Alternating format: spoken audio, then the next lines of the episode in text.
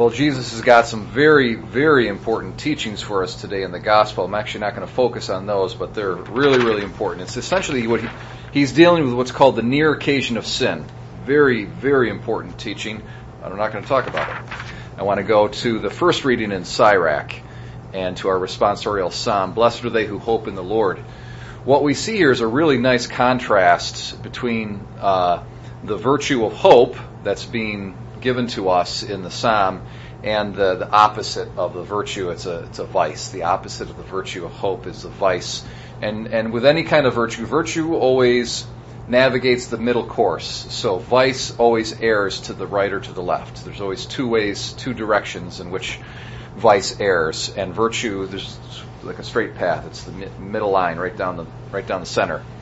So uh, the virtue of hope goes right down the center and then to the one side you've got despair.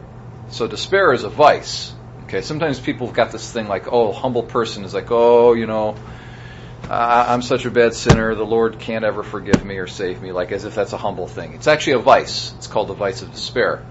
On the other hand, you've got the vice of presumption. Okay, so despair goes this way, presumption goes that way. Presumption is what Sirach is, is warning us against. Okay, so say not, I have sinned, yet what has befallen me? See, there's not going to be anything that's really bad that's going to happen to me. Careful. All right. Um, what about this one? What about this one? Now, in today's culture, what do you think is more? See, if you go back to the 1940s, 1950s, I think I think it would be more common for a priest to encounter a pastoral situation where his parishioners were in, wrapped up in despair Today, what's more common, despair or presumption? I would say definitely presumption. Okay. This is almost a quote from people today. Say not, Great is his mercy, my many sins he will forgive. Okay. Now, we do want to have confidence in God's mercy and forgiveness, and that's what I'm going to talk about in a moment here when I talk about the virtue of hope. But really, what this person's doing is they're doing this. They're, they're sinning, they're not making any effort to stop, and they're saying, Oh, God's going to forgive me. Everybody goes to heaven. Come on. Okay. so, so that's what the Sirach is directly addressing here. So now when it comes to presumption, there's kind of two different ways that you can be presumptuous. You can, you can on the one hand think that you can obey God's commandments by your own strength. Okay, that's one way of being presumptuous. And you can't do that actually. You really do need the help of His grace. It's an absolutely essential thing. Some people might think in theory, oh yeah, yeah, no, I know I need God's help and His grace and all that to obey His commandments. But at a deeper level, they kind of do sort of presume upon their own strength. And really working yourself out of that bad unconscious mindset is really a process that I think we all go through if we're walking the Christian life, if we're trying to grow closer to God and grow more like Jesus.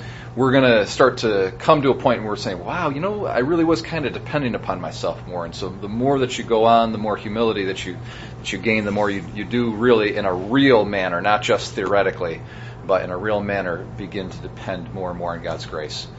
So one one way of being presumptuous is to say, you know, I can obey God's commandments without the help of His grace. The other way of being presumptuous, though, is to say, um, basically what we're hearing here uh, is that, you know, God is so merciful, it doesn't matter. I can sin and He's going to forgive me. It's, it's just totally fine. And that's that's all also referred to in our tradition as the abuse of mercy. The abuse of mercy. You can take God's mercy and you can abuse it. You can be you can presume upon it.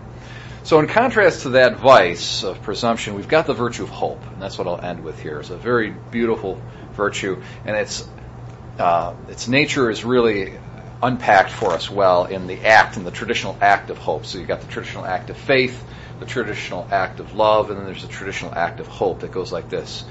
Oh my God, relying upon thy almighty power and infinite mercy, and upon thy promises, I hope to obtain the pardon of my sins, the help of thy grace, and the reward of eternal life through Jesus Christ, uh, through the merits of Jesus Christ, my Lord and Redeemer. And if you really unpack that act of hope, you really see all of the right the right balance and the elements in there. Relying upon the almighty power. So God is all powerful. Okay, so that that is a and the infinite mercy. So you can't fall into despair because you could, oh, God can't forgive my sins. You're saying God can't forgive your sins. You're saying He's all, not all powerful. He is all powerful. He can forgive your sins. Okay, so so that first part of the act of hope is is the medicine or the remedy for uh, for dis- for despair, um, relying upon the Almighty. Per- relying upon the almighty power, upon the infinite mercy, and upon thy promises. Now that part, upon thy promises, is the, the remedy for the uh, presumption. Because God promises us conditionally, if you repent, I will have mercy on you and I will save you and you will enter into eternal life. But there's the if there. Okay, so there's God's promise is contingent upon our repentance. So repentance is this essential part of uh, salvation, and it's really actually an essential part of hope as well. So we repent. We are sorry for our sins. We intend not to do them again. And that's the proper heart of repentance that God looks for.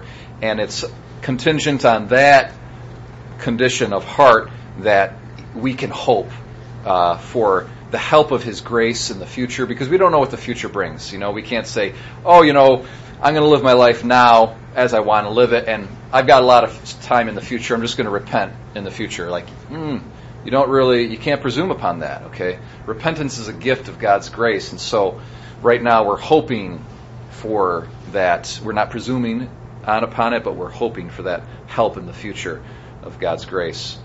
Um, and the reward of his eternal life. So, my brothers and sisters, let's today practice that virtue of hope. Let's shy away from presumption. Let's shy away from despair, and let's practice that virtue of hope.